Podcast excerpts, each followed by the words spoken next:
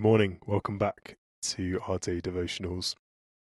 And we've been journeying through Tim Keller's book, My Rock, My Refuge. And today we're going to be unpacking Psalm sixty-one.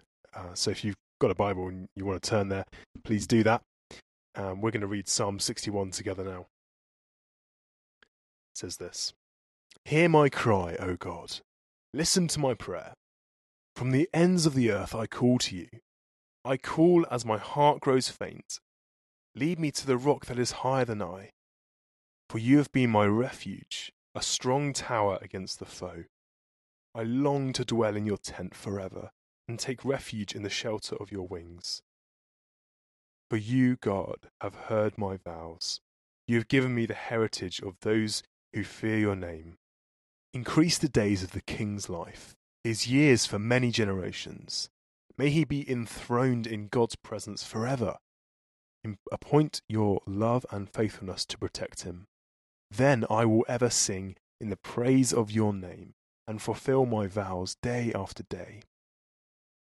Here, David, the writer of the psalm, he piles up images. God is his rock, a secure place where he can see things from God's perspective.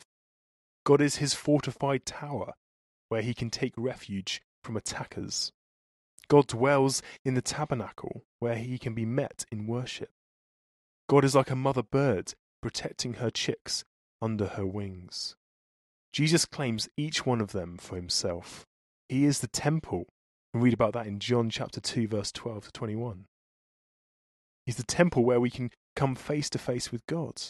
He is the mother bird, protecting his loved ones by sheltering them and enduring danger and pain while keeping them unharmed.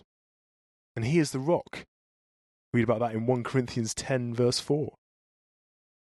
Struck for us, so that in Jesus we are kept safe from every enemy, even death. Let's pray together.